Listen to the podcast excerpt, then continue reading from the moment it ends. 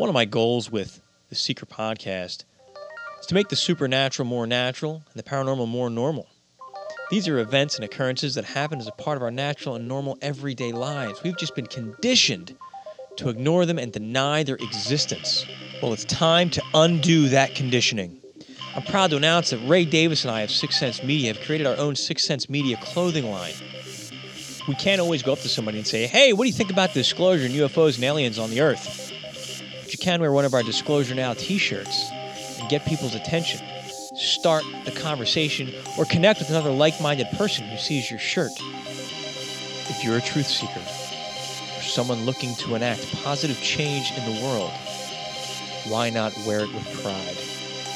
Connect with other like minded truth seekers and become the change you want to be and see in this world.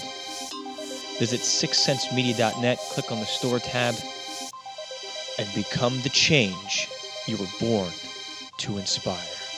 Visit sixsensemedia.net, click on the store. Welcome to Truth Seekers.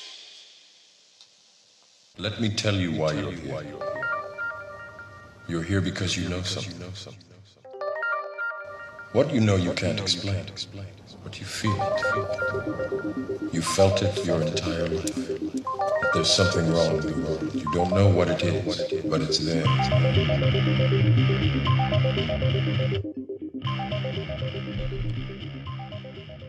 Looking at one of the oldest organisms on the planet Earth that we know of, it uh, will surprise you what comes with this organism a level of intelligence a storage of data and knowledge least that's what my good friend and fellow remote viewer edward riordan has to say he's joining the show once again this evening we'll be talking about all things remote viewing focused on one of his recent sessions called pando Pando, again, is one of the world's oldest living organisms. He did a fascinating session as he explored this and what it represents, what it is. Is it dying? Is it storing knowledge and information? Can you access that knowledge and information? Always an interesting journey down that rabbit hole with Edward Riordan. Edward, I have him on the line. How are you, my friend? Hey, Dennis. It's great to be back on your show, man. I'm doing great. It's always a, a fun conversation. We were just on the line, uh, was it two nights ago now, uh, talking about Yeah. all things remote viewing again. That was a fun discussion uh, among it was you, Daz, myself, Ed. What a great Yeah. group of uh, experienced minds to have Yeah. some of these discussions with crypto viewing. Absolutely, man. It's great, and um, those those free form conversations are my favorite because you never know where they're going to go, and and everybody comes in with their own point of view, their own experience, and um, so it makes it really stimulating and a heck of a lot of fun. Yeah, it was it was cool sitting back and watching you and Daz kind of go at it respectfully, but you know, you you have your we were we were talking about uh and we're not going to relive the whole conversation. Um but temporal markers, uh can you mask remote viewing? Can the tasker influence and get, cause the viewer to get bad data? You know, and you had your uh position on that and you and I have debated that uh, quite a few times. We've, we've not debated, we talked about it. And then Daz had his position. You've both done experiments and gotten uh, different data, but data on this, and it was neat just to see you guys kind of go back and forth and, and you know share your perspective on it. Yeah, uh, that that's what's uh, what I enjoy about it. A discussion like that is that um, um, you know we don't have to agree, Mm-hmm. and um, it's kind of like I I look at it as like uh, you know your favorite uh, rock and roll band. You know, uh, you, you love their music, but when you start to hear the story, you know, in the studio they were at each other's throats. you know? Yeah. Yep. But but it, it, it was that uh, that uh, you know fire that uh, created the music that you love. So um, uh, you know with the experience uh, that I have, uh, that Dick Allgire has, that Smith has, we we have uh, different points of view, um, and uh, we respect we respect that, and we want we want to, in my opinion, we really want to explore what the other um, is uh, thinks. I, I think, And go ahead. it, go ahead. Uh, I'm sorry, I almost cut you off. Go ahead.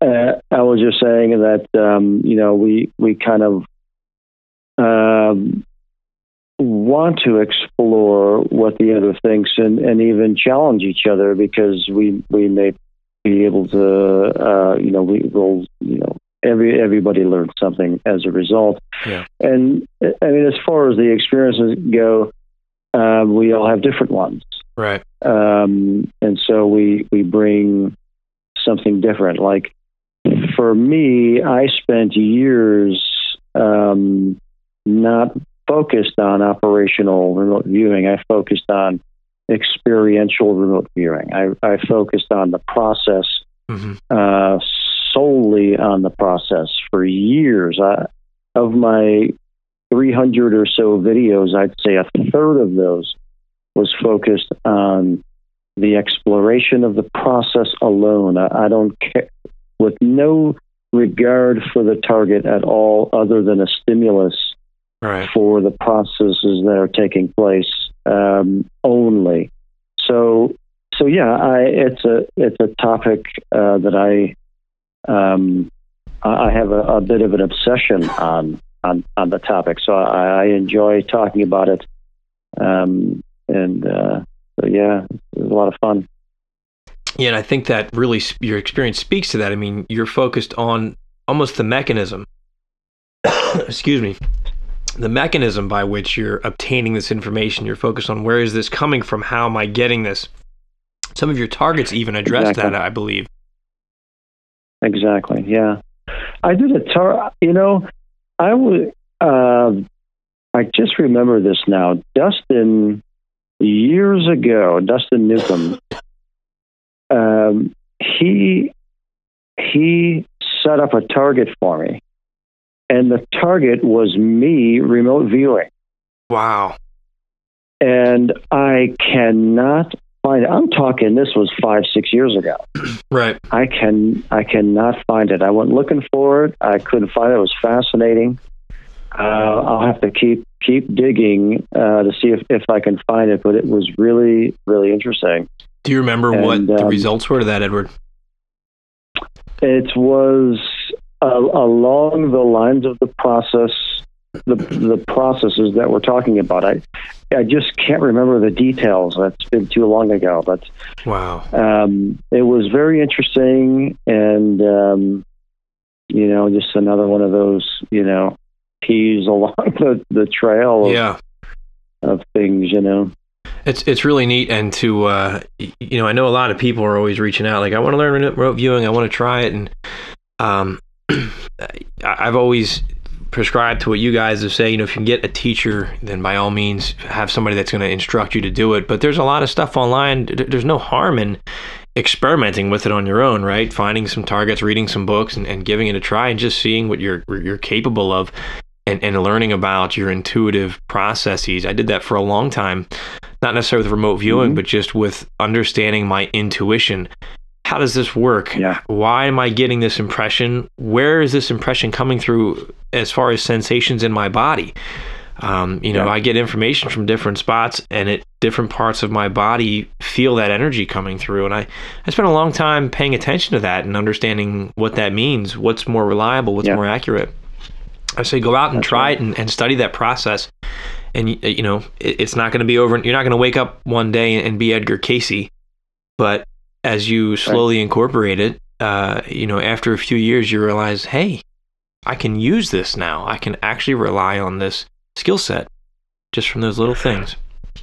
Yeah I, I totally agree. And um, it's it's like uh, any other uh, sense um, you know it's like you got uh, some let, let's say if you were drafted into the army uh, in World War II, if you had um, a really good sense of hearing, they may put you on, uh, uh, you know, uh, reading Morse code. right If you had a really great sense to be able to find patterns and this type of thing, maybe they would put you on uh, the the B fifty two bomber that's uh, taking you know saddle or, or uh, surveillance images, and you have to look at those images and find the anomalies. right um, because you have the the uh, the eyes uh, to do it where other people can't. Mm-hmm. Um, but but in, my opinion, um,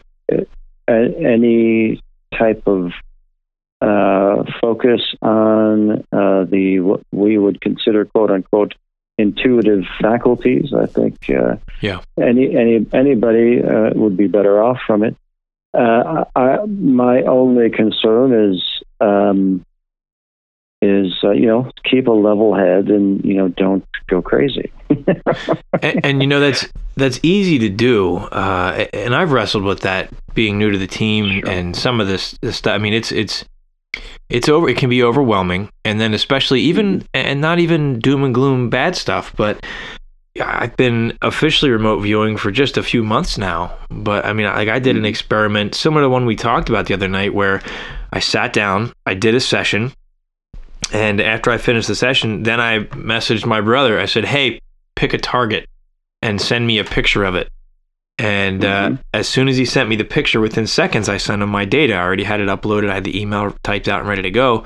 And I sent him all the Mhm. data. So there was no question that I did this session before, and, and it was spot on. Um, Yeah. That really shifts your worldview. You know, uh, Yep. I, Yep. I, I did this before he picked the target. You know, It- yep. Yeah. and, and you, you, you look at things differently then. You- You really do. And it takes a while to, to assimilate into your mind. Yeah, absolutely. Yeah. You know, I've done a, a lot of those um, for specific reasons. Mhm. Uh, those those types of experiments, yeah, um, because there's uh, there's so many aspects of it uh, that can be studied and learned from um, that uh, uh, are not even related to accurate um, analysis of a target. Uh, it, there's it, there's just a whole realm. I mean, this here's what here's I'll tell you what um, changed my focus uh, in remote viewing was um, it, when I first started putting out videos.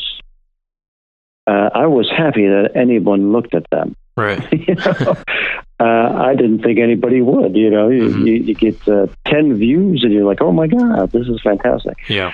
Um, but as time went on, I noticed that um, if I had something, uh, if I did something, uh, let's say it was operational, um, that was uh, some big interesting target, uh, especially if it was UFO related or something like that. Right. It would get a lot of attention, a lot of comments, a lot of views. Uh, people would share it on websites, blah, blah, blah, blah.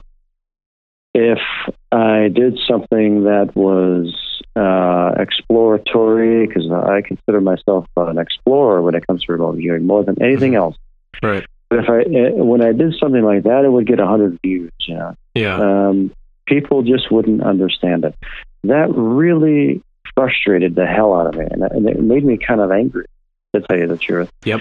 Because, um, in my opinion, but just like any other artist, uh, you know what what you're doing is so fascinating, and if some people don't find it interesting. You- You're what the hell's wrong with you? Yeah.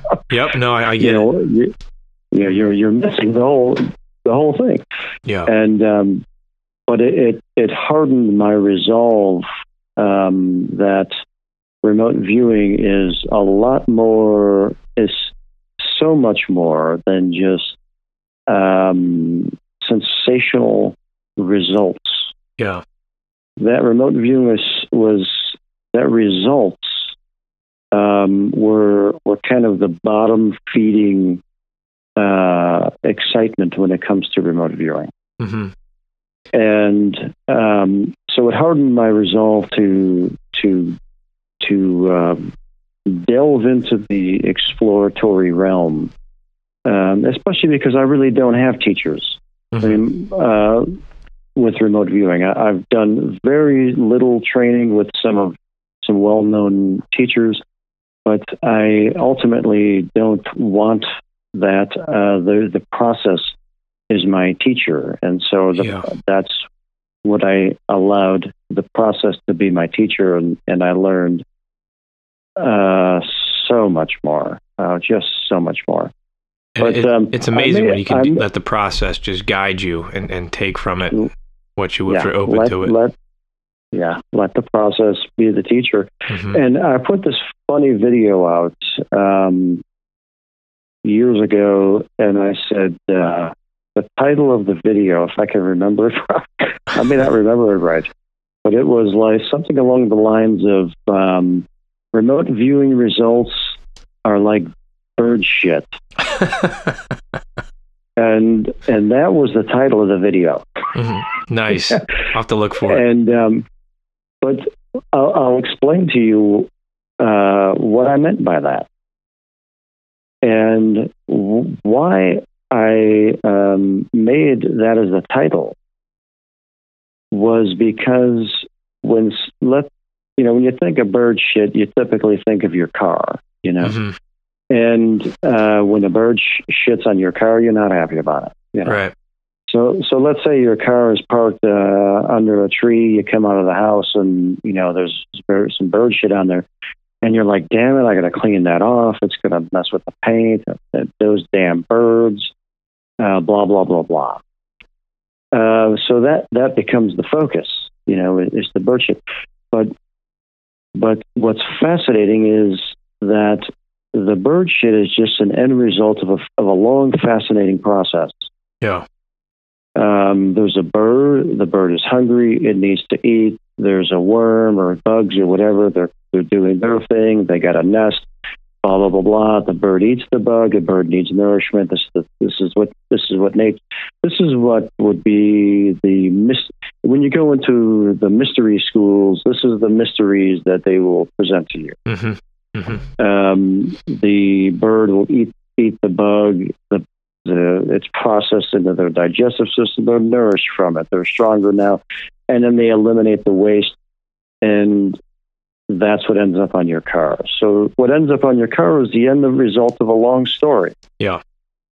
and so that's the most fascinating part for me is the long story, not the not the bird shit on the car and oh damn it I got to clean it off because it's going to ruin my paint job. Right. you know, That's a neat Um, way to look at it. I, I had to fully explain all of that in very slow detail, um, just to even get the point across. Because um, you know, not everybody looks at it that way. So it's it's a different way of looking looking at things, but it is it is um, uh, it's kind of the it's you know that that's how that's how the mystery schools would teach you. That's Enjoy the journey, have you- have basically. look at. It, it's it's There's more the there's more. There's more to the story, um, and depending on how you're looking at it, you will be able to glean a lot more of it right. um, if you if you have that piece of if you have that tool, you know, Yeah. Yeah. That's a that good point. perspective. really good point too. Um, you know, it, I think it's such a benefit to stop and look at the process behind things, and not just. We are a society that's so driven and focused on results. We don't always look at the process and and what else we can learn, and that's what I love. Even our side conversations um, that don't make it to uh, you know to video, just talking about what the Mhm. experience is like. I think that's that's huge. Um, Yeah. And speaking of which, I, I do want to give a, a quick plug here to uh, to the crypto viewing team at uh, cryptoviewing.com or patreon.cryptoviewing, uh, patreon slash crypto viewing. Because uh, the work we're doing, Edward, I you know I know you described it as important as well, and, it's just fascinating. And we're working a target right now, and we can't talk about it. although I'm dying to talk about it, Edward. I'm not going to lie to you. Um, I, I was doing yoga this morning, and towards the end, I'm doing some deep breathing, and images from the target flashed across my mind. And I hmm that's never happened before because I'm a new viewer. So I ran downstairs and I did a whiteboard session, and uh, so I'll, I'll send that in later today. But that was that was a really cool experience. Um, I started just right. I just drew the image I saw in my journal, and as I draw the image, I start getting a data stream. So I write the data stream down, and I'm like, man, I need to go downstairs and put this on camera. But then another image came in. So I took all these notes in my journal. And then I ran Yeah. downstairs and, and kept the flow going. Um, Yeah, that's that's the way you do it. yeah. So it was it was pretty cool. Awesome. So anyway, look for that at uh, at Crypto Viewing, and let's give a plug for Edward. You're on uh, YouTube, ER Viewer. Just search Edward Riordan on uh, on YouTube as well. Any other plugs, Edward, for you? Oh no, uh, Okay. crypto viewing is uh, is the top priority, Right. and um, you know, check it out. Uh, you won't be disappointed. It's it's um, we put a lot of hard work, a lot of dedication, and um, you know, we're, we're focused, driven, and working hard.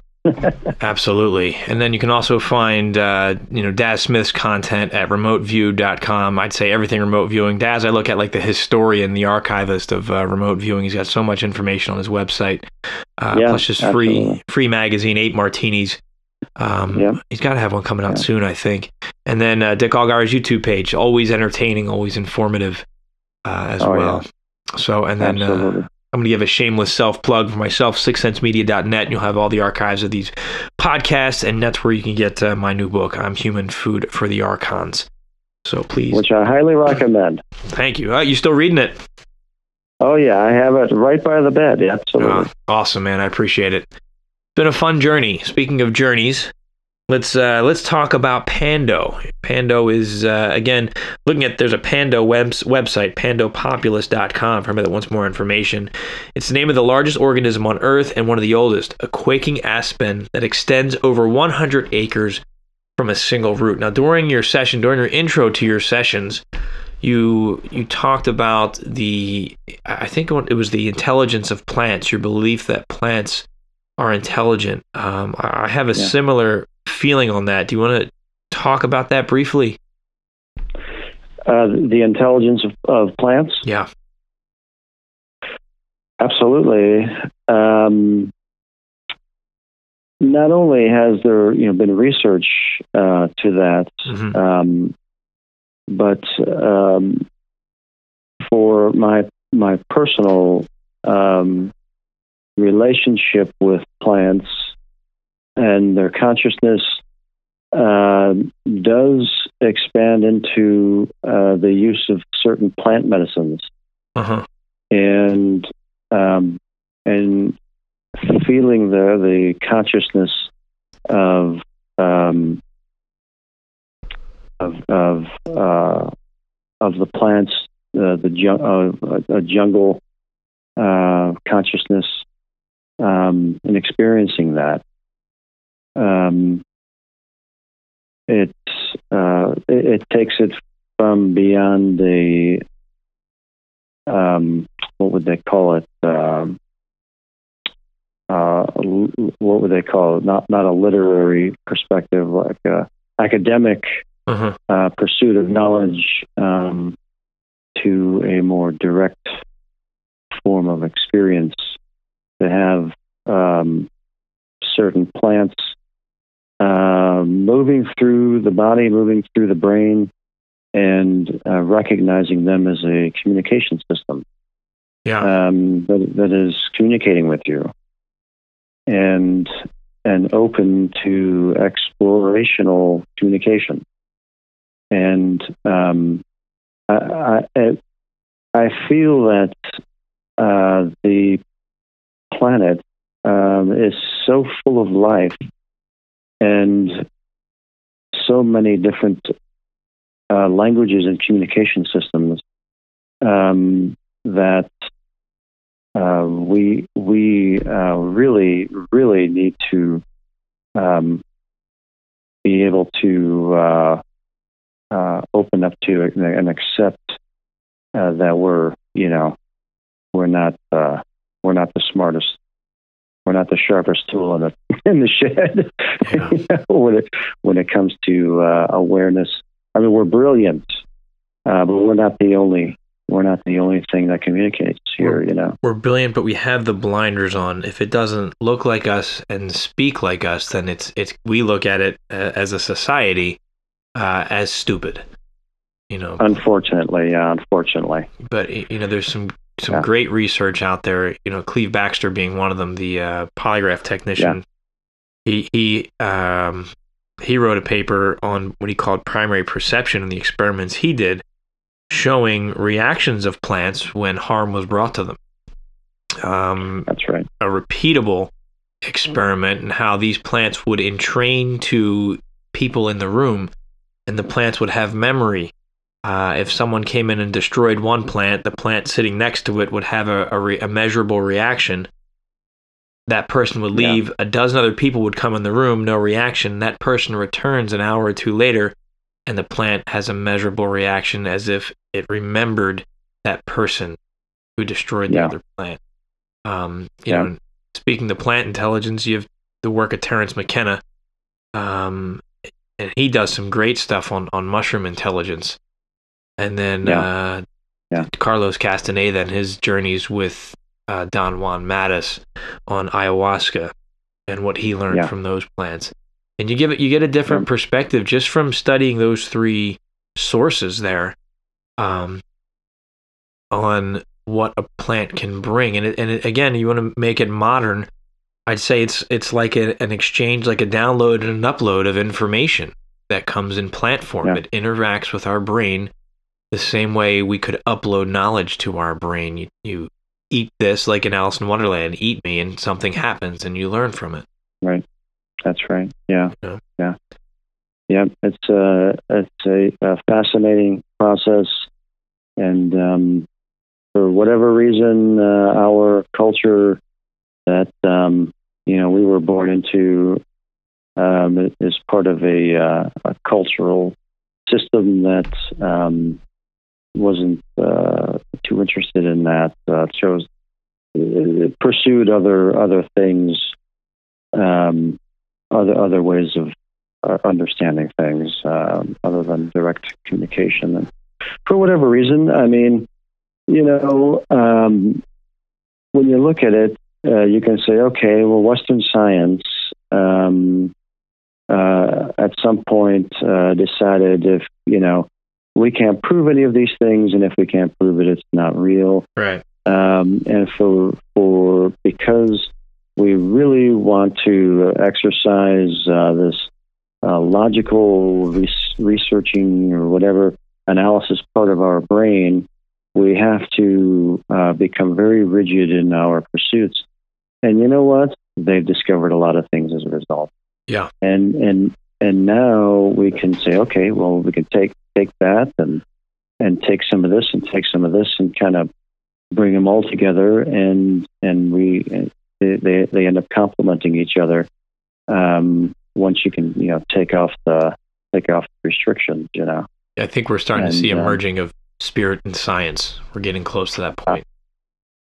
I, I think so too Mhm. especially with uh, with uh, what's happening in the quantum realms Yep. with um, the Large Hadron Collider and Yeah. and um, you know our, our um, knowledge uh, base is just exponential at this Yeah. point. Yeah, you're right. Quantum and, and just computing in general, I think, as they're advancing AI and studying consciousness, and i- Yeah. it's just a byproduct. It, it mirrors, it's mirroring spirituality. It's mirroring, I think, our own evolution and development as well, which is really neat to see. And, and I, you know, I often wonder though, with our ignorance of plant consciousness, I wonder if that's intentional. Um, because you know, you look at the world. I, I talked about this in my last book of oh, I want to I want to not harm anything in this world. Well, I got to eat. Well, Mhm. maybe I won't eat meat because then I'll stop suffering. So I'll eat plants, and then you come to find out, well, plants can Yeah. have that reaction too. So you really Yeah. can't win. So maybe that's a, somewhere it started as a defense mechanism. Uh, Yeah. I, I don't know. You, you know, there's there's a bigger bigger game at play here that I don't have the answer to, but it's definitely something that gives me pause Yeah. quite often. Yeah, I, I, I hear you, and it's it's like uh, one of those things where it's um, you know be- because we have the ability to think outside of our own survival mechanisms, which um, makes us different. hmm uh, we we we can't. We also cannot deny our own survival mechanisms as well. So we, you know, without a doubt, uh, our bodies require consumption. Yeah. there's just, Yep. you know, there's just, you know, nothing we can do. Nothing Yeah. we can do about it. That's who so we are. you got to, you got to eat something. You, you know, I don't, I don't want to eat rocks, but I tell you, my wife makes a banana bread. I'm all over that thing. yeah, right. Yeah. I hear you. Well, look, let's uh let's get into Pando here.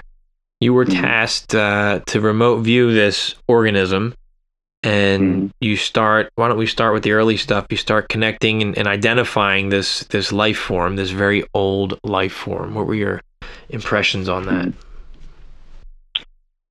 Well, um, the, the interesting thing about the project um, is I, I can't um, not talk about the intention behind uh, the reason for even wanting to task it out to me. So, uh, Dust, Dustin um, wanted to um, uh, see if how uh, how I would respond to an organism of that size and of that age. Right. Um, so, uh, and he was curious um, about it as well because he, he came up, up, up upon the story that uh, that this uh, uh, organism existed and the estimated age and the size and that it was dying, that it was not regenerating. Right. And so um, that's that's a very interesting story. That's a very interesting topic. And so he he um, he wanted to uh, see if we could explore that. And so when I sent him a text saying, "Hey, uh, you know, I'm ready to take a vacation. You know, you got uh, you got any destinations in mind? You know." hmm Um, he said, uh, I, I do. And so he put that together. And um, so, yeah, so going into that session, um, it what what what I was experiencing first was that there was some some mystery going on. There were people who were um, uh, confused about something. There, there was a mystery going on hmm and and, and some people were were very upset about it. They were arguing about it. Um, it was very emotional, um, and and that's you know when Dustin first found the story, that's what the the story was about. That these geologists and scientists were were arguing over why this organism was not regenerating itself and uh, that's what made him interested in the story in general. So that was one of the first elements that I had come up come upon. Interesting. Was um, it was it was very interesting, and I had this really interesting drawing where this you know they're they're going what is it? How does it this and what's that and what's the answer and all all these things, and then there's this I drew this hill, and this guy is pointing at it. And he's saying that that's it you know? Hmm that's it's there. That that's that's where you'll find the answer you know So the answer It was- to why it's dying was up on that hill. Is the is the data you're getting? well it was uh that's where you want to look go to that hill Right. that's where you want to go you know it was like a pointer saying you go over there Right. You know? Yeah. and uh, of course i'm blind at the target i have no idea what that means uh, other than i got a i drew a guy and a mound and he's pointing at it and saying go there Yeah. Huh. you know and so oh okay well this is getting interesting you know? Right. and um, and then something really interesting happened then after that um, i had um, i think i had to take a bit of a break from the project because i was getting very busy with crypto viewing and everything else. And then uh, one day I'm having uh, this big emotional surge comes over me. And I'm wondering what the hell is going on. I'm having this emotional surge, and I'm wondering if it's related to this vacation target. hmm So uh, I figure because I'm wondering about it, I'm thinking that it probably is because I'm wondering about it. I'm not going, damn, I'm mad because I got to scoop the litter boxes again. Right. Uh, it's something else.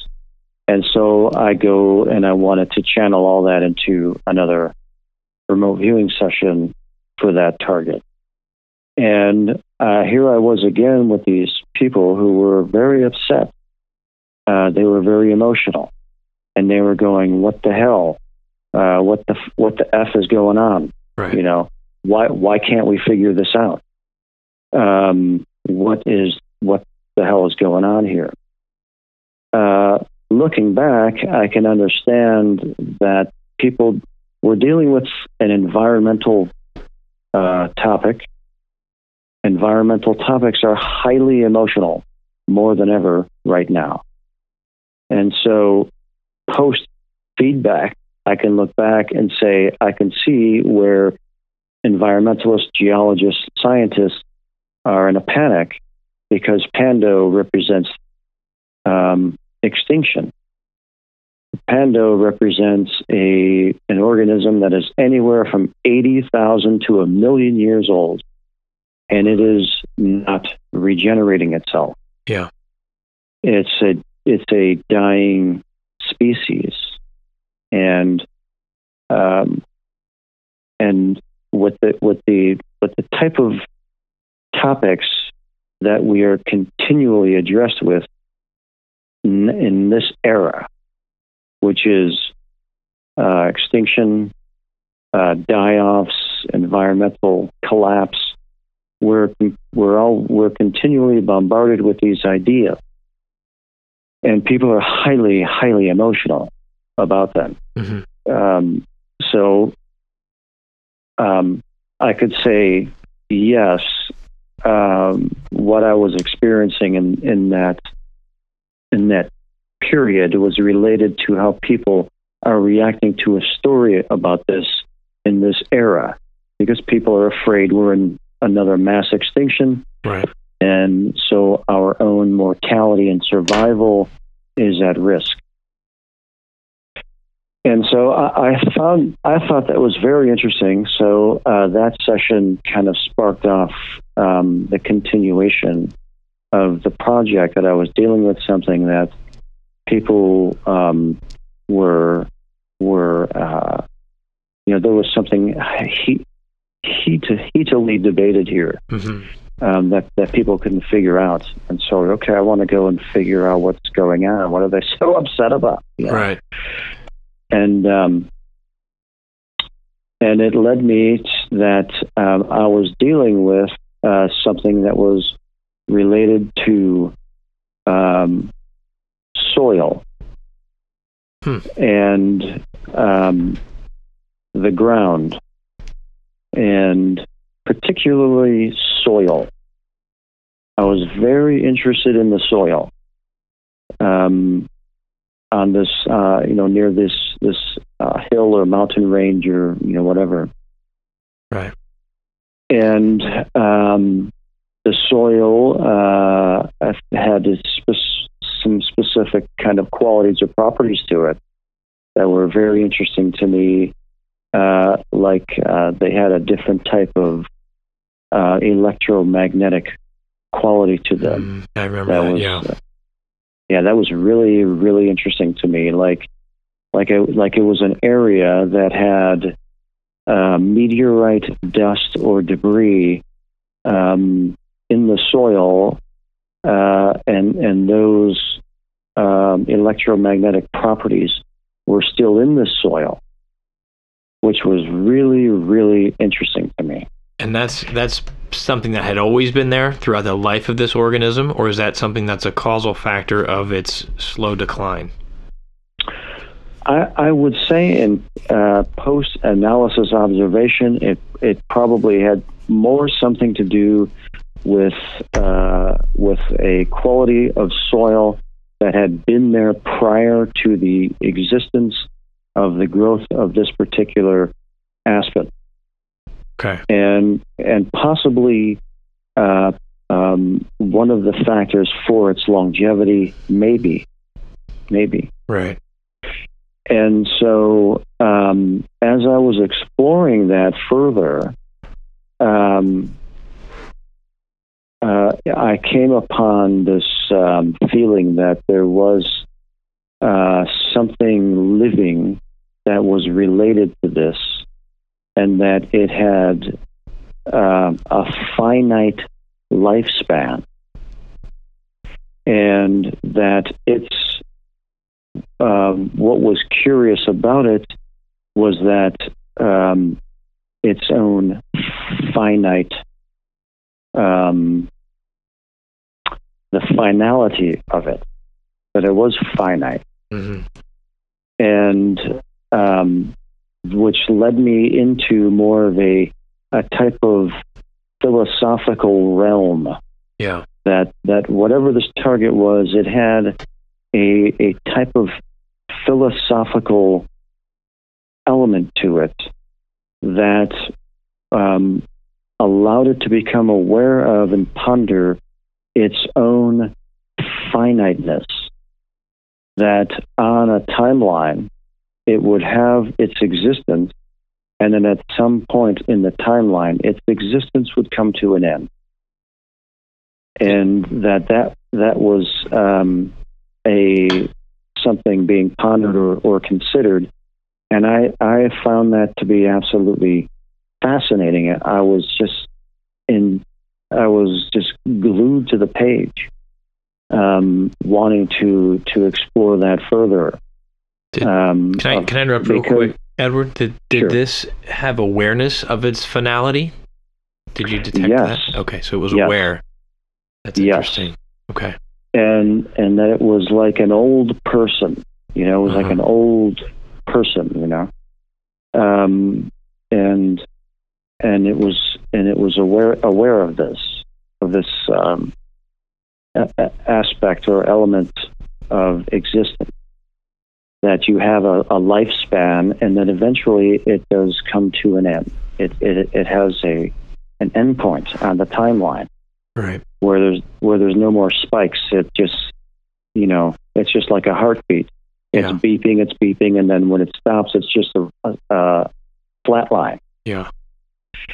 And um, so I was just so curious uh, about that, um, and and and wanted to just stay in that space with this uh, consciousness and explore its philosophy with it because it was fa- it was so fascinating to me. Right. Um, How was it with uh, the knowledge that it was not going to be around forever? Did did you get a sense of how it felt about that? I I did, and I had to do several things in order to get to that point. I had to uh, realize that there was an emotional belt around it, and that I could easily get caught up in the emotional belt around it, uh, which, in my opinion, has to do with the people who are involved with it, Okay, so not They're the plant itself; it's the people not- around it. not not the organism itself. Okay. and um, so I had to remove myself from that field of other people's reaction.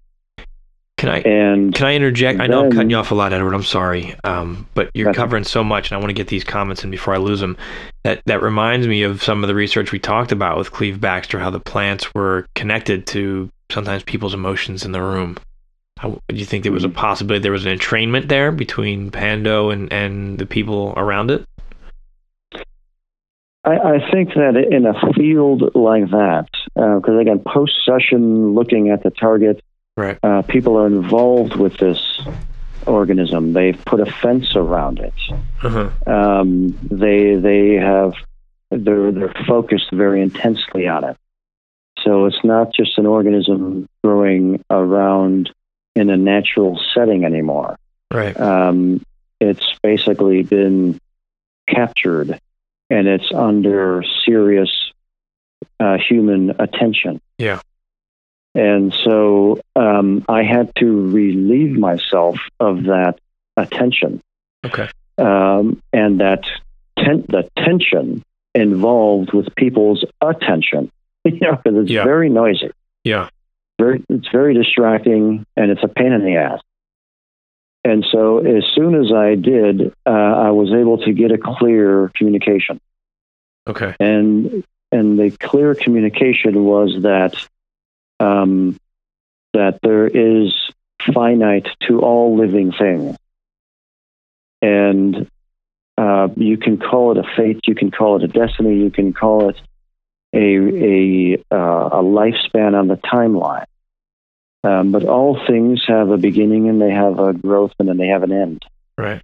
and and that um, and that this target, whatever it was that I was experiencing, uh, uh, was in no um, doubt about the nature of that. And so uh, that was very strong, and it was just so clear. It was only it only needed to be a few seconds or a few sentences Right. because humans are full of jibber jabber. Mm-hmm. Uh, some people will take an hour to say something that they can say in one sentence, Yeah. but um, coming, you know, with, with a an organism of this magnitude, um, it's just you know clarity. It's just clarity, you know. Um, so that was really really interesting. That was really interesting. But what happened then? Um, that I can recall. There, may, there was probably more things, and you, you maybe remember more than I do. But what what I remember next was uh, was being in this mind space of wanting to reignite the uh, timeline, to resurrect something. That resurrection was on the agenda so to speak. I, I didn't say agenda, but I'm, I'm, I'll say it now. Yeah. Um, that resurrection came into my mind of a desire to reignite that blip on the timeline. Whose desire? Well, I'd say that desire are the people who have put a fence around that organism Okay. and um, have taken it upon themselves uh, to, um, you know, do something. To do something. And how did did the organism have a, a reaction to that? The reaction that I experienced of that was that um, there are certain laws of nature, and that if you, when you try to interfere with certain laws of nature, um, you cannot override certain laws of nature. Hmm. That that if you, um, I'm trying to remember how I put it because it was very profound. It was a very profound experience for me. Um, it was a, it was in the realm of you cannot cheat death Yeah. um, when you cannot cheat death. You can't. You can you can try to fool yourself for uh, a period of time, but you are not smarter than death, and it uh, is a momentum that we are not strong enough to overpower, and that whatever this target was, um, there there was a a, an end timeline, um, but there was a, another element who was attempting uh, to cheat death and resurrect something. What does that what does that say if if you can't cheat death? with looking at the advancements in technology, what's your opinion then if somebody uploads their consciousness to say a cloud and their physical body dies, but that consciousness lives on? Is that an aspect of cheating death? Do you think there'll be some barrier preventing that from actually happening? Well, I, I think we have to uh, address the conversation from a different angle. Uh-huh. And this is the angle that uh, I was able to obtain from this Pando session, which is um, post uh, feedback. And, and so, analy- having analyzed the target, analyzed my experience remote viewing Right. this, uh, you know, hundreds of thousands of year old living organism. Right. Which is that, um, and then looking at the arguments, like I was seeing these people arguing, and what what is their argument? What what is their argument? Their argument is that humans are interfering with the lifespan of this organism. And as a result of human interference, the organism is not regenerating itself. The trees are elders, and the, the young trees are being destroyed or not growing, and it's unnatural. Uh, we have disrupted the natural living cycle, and it is our fault. That's the argument. Right. Okay. But it depends, and we had this conversation before. What altitude are you making that decision from? If you're on the ground, it's stupid humans who have uh, chased away the big cats. And so the deer and the cows have gone in and they're eating the young sapling trees Right. and not allowing for the regrowth. If you're on ground level, that's what you can see. If you're up at satellite level, what you see is a natural movement of, of living organisms uh, and, the re- and the end result of living organism migration. So, what is unnatural about humans? I, I, I don't know. I, I mean. I don't know. Nothing. Yeah. Nothing. We're living organisms just like the deer, Right. just like the cows. Uh, we're just living organisms. Right. Uh, that that's it. So what is unnatural about it? Uh, it- depending on what altitude you, you're looking at it from, there's nothing unnatural about it. Right. And so that was the you know that that's where the argument then can go. The argument is that humans are unnatural, but is that really the case? Right. Is it really the case? Or are we I don't think it is the case. We're doing what we're designed to do. We are, we are another living organism. Mhm. Just like if you had uh, a, uh, a family of beavers and they put up a dam in that stream and they change the course of that stream, Yeah. it, benef- it benefits them. It may cause some die off of another living organism. Yeah. You're right. You're right. But we don't say those beavers are unnatural, and they're evil. Yeah. R- Right.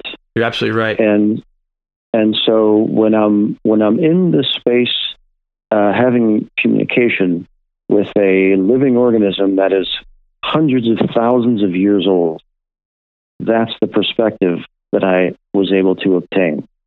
And I think that's that- that's profound, Edward. Yeah, it was. It really was. You know, when you can when you can look to and I think there's a lot of insight into trying to understand our own humanity um and looking at nature, looking from the level of bacteria and how that functions and what that does up through complex life.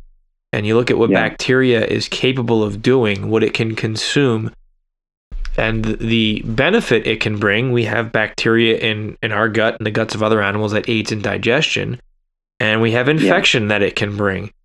Um, and then you look at the more complex social structures of insects and how destructive they can be. And you, you Right. summed it up nicely. You, we wouldn't say that's not natural. We'd say that doesn't right. fit the rosy picture of everything being good and beautiful.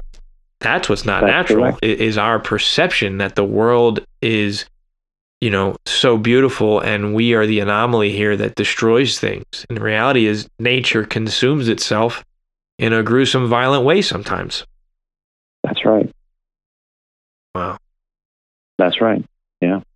So You can see uh, you could see a beautiful uh, forest of trees that suddenly starts to die because uh, some beetle infestation yeah, uh, settles in.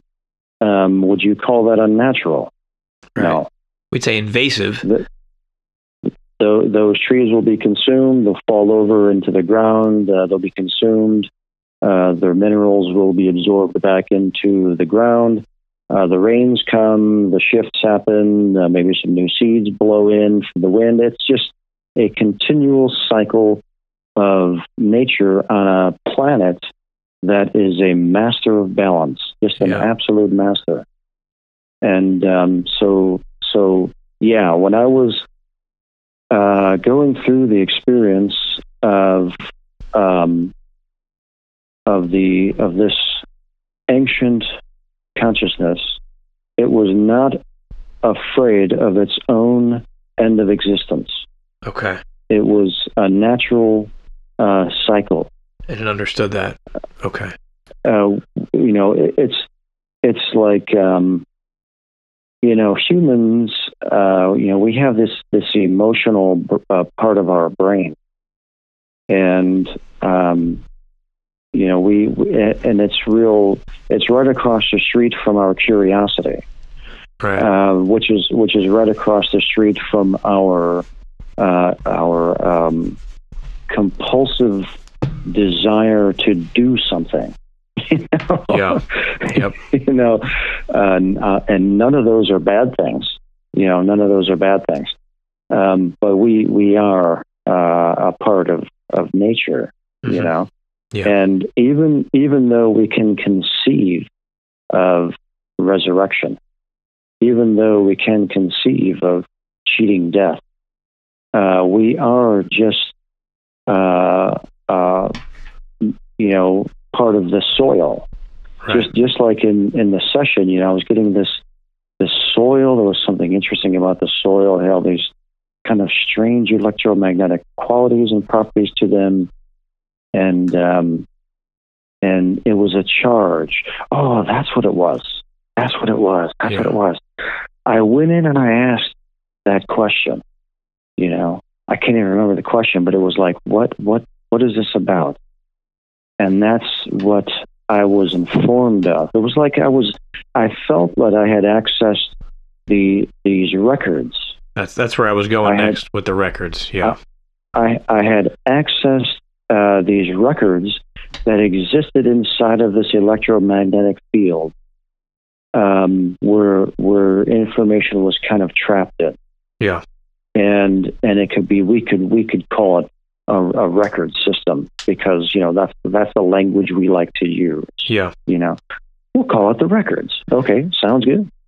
And and that uh, there was a there and that in the existence of things there was a charge to them, and they had a, a, a charge within them, and then when the charge goes out, it's done. Right. and and that charge is like a battery and it has a lifespan. And when the battery charge when, when you when the battery charge or the electrical charge runs itself out it's done. You know Yeah. and um and that that was just yeah that was that was on a grand scale of of the magnitude of that uh perspective but it was but i but yeah it was like in the in the records of of this of this uh organism and and there was just such a, a vast span of of history that was uh, stored into this um, into this uh, space And- you know, it touched on uh, some things that themes that have been coming up for me in, over the last uh, you know half a decade in my research. Uh, electromagnetism being huge. As i started you know my research for my book saying you know is is this psychic information that i think i'm getting even possible everything kept coming back to electromagnetic waves electromagnetism it's connected to everything that i've looked into when you hit on that with the Mhm. trees i said up there's another there's another aspect of it. And when you were talking about the records, yeah. you know, w- what do we access in, in remote viewing? Is it a record? Is it information? Is it a data stream? And it reminded me of that scene. I, I sent you a text about this uh, of Avatar, where they connect their hair, which is kind of their interface, to one of the trees. And that's their connection to their ancestors' information, which is downloaded or uploaded into the tree, and they can gain knowledge and insight through that connection to the tree. Um, right. did right. you have? Didn't you touch on some people, uh, an ancient culture or Native Americans having an interest in these trees, or a That's right. secret society? right. We we don't have a lot of time um, left, but can you can you touch on that before we uh, we have to end our, our session? Sure, sure. Yeah, there was there were people um, who I'm trying to remember uh, the details of it. I'd have to go back through the session, but there was an element elements there of people who did um, magic Right. there, who who were into elemental magic and ceremonies Yeah. uh, and, and that type of thing. And so, uh, I, in the research of Pando, um, the the uh, human the, the the area has been populated for a very long time by indigenous people Hmm. uh, that that go into prehistoric times. Right. Uh, so from prehistoric times where, where they have, and I had this in the session, that there were glyphs, there Mhm. were, um, you know, things that could be found in glyphs that were left behind, and there are glyphs in the area from the people that have inhabited the area, even back into prehistoric time, and this organism, the the, the Pando aspen, has has been alive through that entire process from prehistoric Stone Age tribes living in the caves, um, living in the area, Right. uh, cr- creating glyphs on the stones uh, in the in the mountains in the area, um, and living amongst these these trees, and, and no doubt in my mind, uh, doing um, their ceremonies there. Right. Uh, they, you know, with the with the uh, earth based uh, spirituality that they that they had, Uh-huh. um, uh, it, permeates in the area, and that uh, this organism lived through all of that.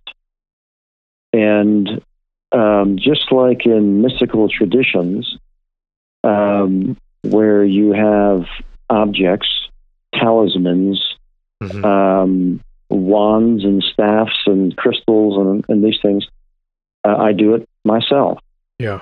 uh, you you will you will project um, into those natural elementals uh, for storage.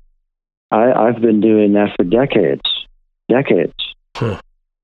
Uh, where I would, uh, if it was a, a, a deep, intense uh, journey, uh, in sensory deprivation or, or wherever, uh, I always have my staff next to me.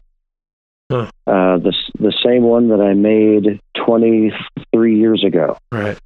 And uh, when I'm done with the journey, I'll clearly bring it into my mind. I'll grab that's my staff and I will project that experience into that tool. So, why do I do this? Because humans have been doing it since the beginning. Right. we've been we've been doing it all along. You know, Uh-huh. uh, if you're doing elemental ceremonial elemental uh, rituals in nature, uh, you're you are you're projecting mental energy into the surroundings uh, in in the worship of the earth, of the plants, of the elk, of the bear, um, you know, the the sky people. I mean, what, whatever it is. Right. you know. And there's a real impact. There's Uh, a measurable impact on on your energetic output and your intention. Yeah. It gets stored in the records. You know. So is that is And, that um, something? Uh, we're, we're coming up on the end here, but is that something that we can somebody with the right knowledge could access today? Well, that's what that's uh, that. I had that in the session. Oh, okay.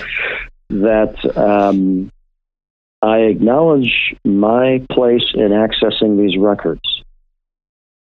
I acknowledge it. In fact, you know what? It was so interesting. I want to read it again. Let me go pull that session up. Sure. There was something really, really interesting that came through because I was I was um, in a space where I was kind of having an argument a little bit with the resurrectionists Right. um, and myself. Let me see if I can find that because this was very interesting to me. I want to I want to reread it and re- remind myself of this. Hang on. Okay, let me. Is this it?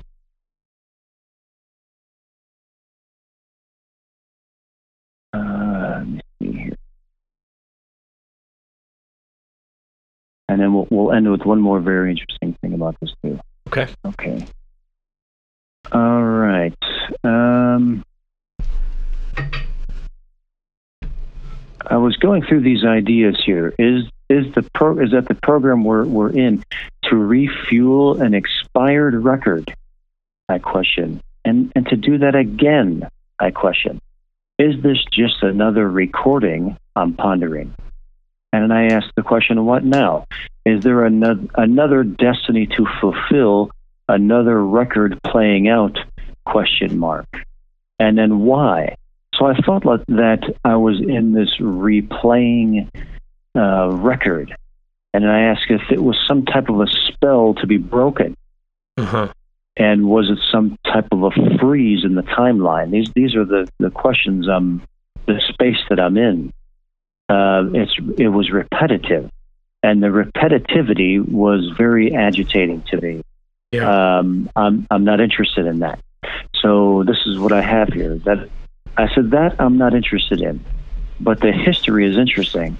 I can acknowledge the history, but I am not interested in a replay of this timeline. That's not my job, and it really isn't.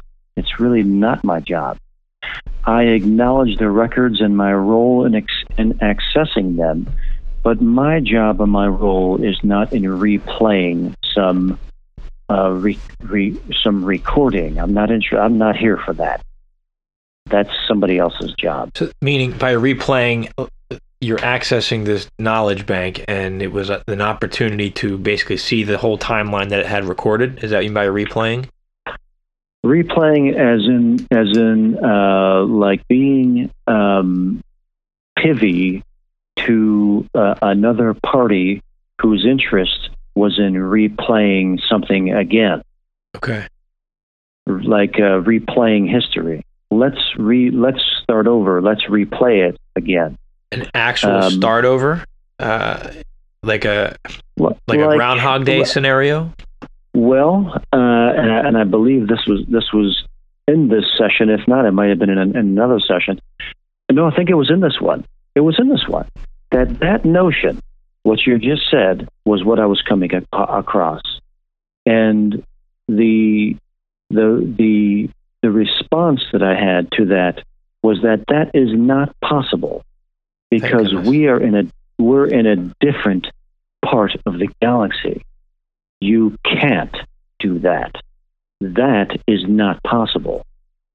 And you cannot turn the galaxy in reverse and go back to where it was and replay it, maybe in uh, the records, but you can't redo it in reality.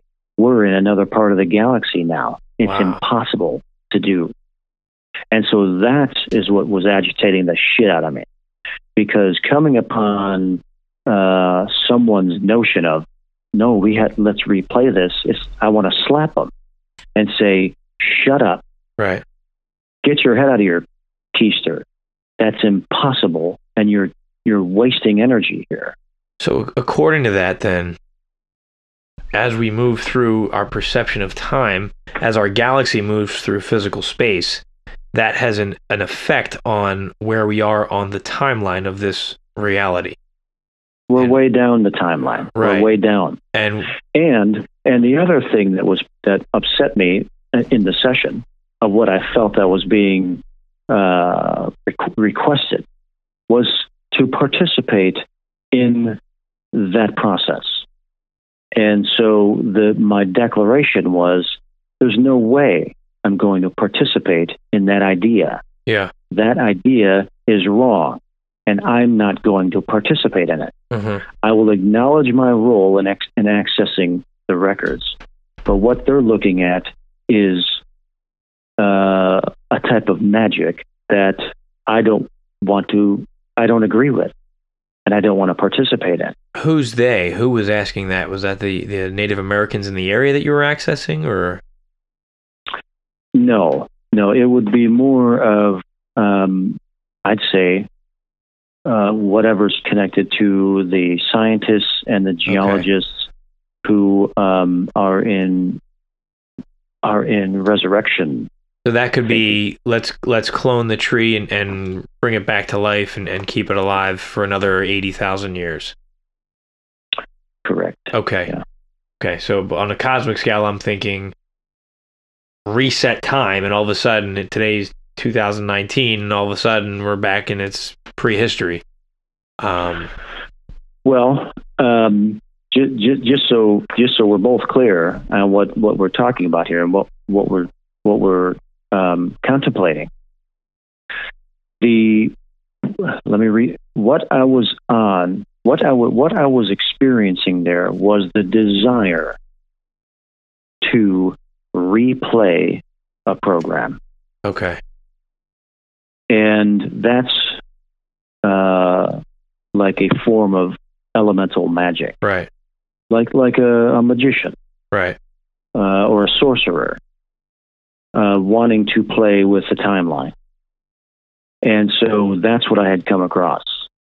And so my response to that was there's no way in hell that I'm going to agree to participate Right. in what you're uh, suggesting. I think that's where your experience comes in. You you you've dealt with magical practices, intuitive practices. You've got a, a strong, not just knowledge base, but experience when you're confronted with things like that, and you can comfortably draw a line in the sand and and, and Yeah. guide yourself. I, I think about.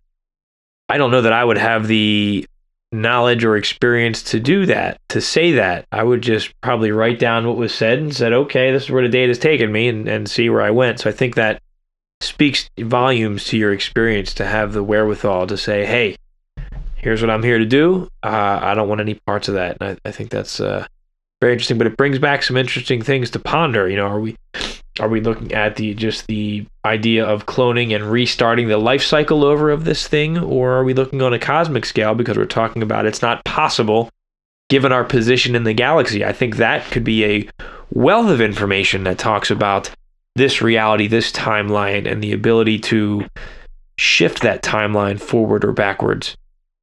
Um, it's, it's a very interesting thing that I'm going to think about for a while. But we are uh, we're we're just about out of time, Edward. I wish we could keep this going. Do you have any uh, other thoughts or comments um, before we go ahead and wrap this up? Oh, just uh, I mean, I love the the target. Uh, the it was um, it was uh, very great uh, place that I needed to go, and um, you know, it was it was great.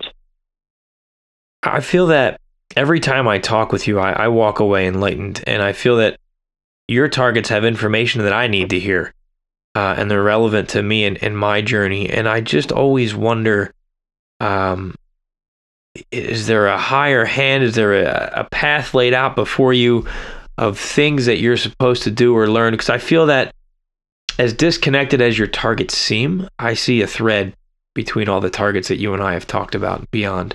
And I think that's really cool. That's a really neat journey that you're on. Absolutely. And uh, there's definitely a thread. Yeah. And, um, you know, but the, the hard part is, uh, and the, the hard lesson, and this is a lesson that um, was very difficult to learn. I, I know we don't have a lot of time, and this is a five hour conversation. um, is that um, you you have to uh, be willing to um, put yourself uh, where you need to be, yeah. even if uh, your mind is telling you, uh, "No, this ain't right," uh, or "I don't Yep. want to be here," or you know, "Let's uh, you know go get a sandwich." Um, you know, I've I for myself, I've been confronted with those decisions Yeah. where um, where where where it was like, whoa, okay, I'm being really presented with a decision, and I and and I'm aware that my mind is telling me, no, this ain't right. No, Yeah. don't do this. But there's another part of me saying, shut the hell up and go and, and go walk through that door. And that's that's huge and that's very telling, I think, and it ties to what we talked about in the beginning in just uh, exploring your own intuitive processes and understanding that information comes through different parts and different energy centers, whatever you know, however you can envision it. Um, you know, for me, I, I kind of correspond correspond with the chakra points. I get information from different points, and usually, what my head starts saying doesn't always represent what my heart is telling me. My head is that logical, keep you out of danger. I don't like this. Uh, let's think of all the things that are bad about this. But my heart and sometimes my guts like, you need to go through this. You need to do this. Shut the hell up, brain, and let's go. That's a great That's point. right. It's a great point. That's right. Edward, I enjoyed this conversation as I do with every one of ours. Uh, you know, and I thank you again for uh, for coming on the show and, and sharing it. Um, you know, again to our to my listeners out there, please check out Edward's work on YouTube. I'll have the links at sixsensemedia.net in the show notes. It'll be in the newsletter. Uh, but go to YouTube, search Edward Riordan. I think he's ER viewer. You can find him on there, and of course, you can see uh, all, a lot of our work at uh, at patreon.com slash crypto viewing or cryptoviewing.com. And again, check out the work of uh, Dick Allgire uh, on his YouTube page, DashSmithRemoteViewed.com, and uh, my book, I'm Human Food for the Archons. You can find that at sixsensemedia.net and on Amazon. Edward, always insightful, always a pleasure, my friend. Uh, thank you so much for once again taking the time to share some of your journey with us. Thanks so much, Dan. It's all it's always a pleasure being on your great show and um, and having these these great exploratory conversations. I, I, I always appreciate them greatly. Well, as as uh, you always say, many more to come. Many more to come.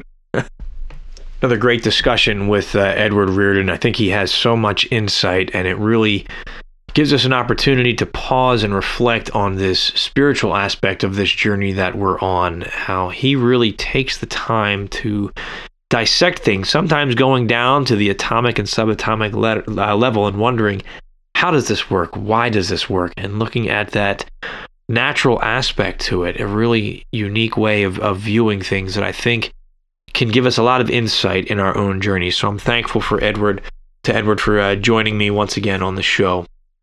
And that's all the time I have, my friends. Uh, no news this week, but uh, again, check it out at sixsensemedia.net. All the links that I just gave as well.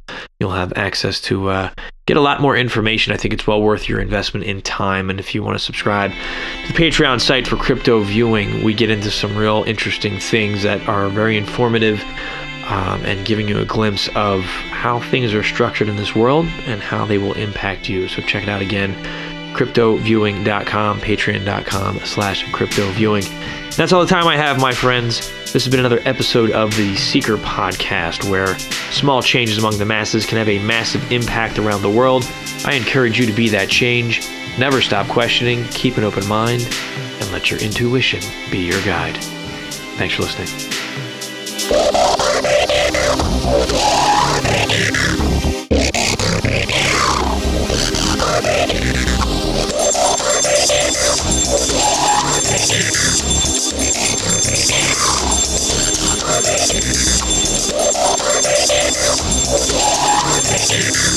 you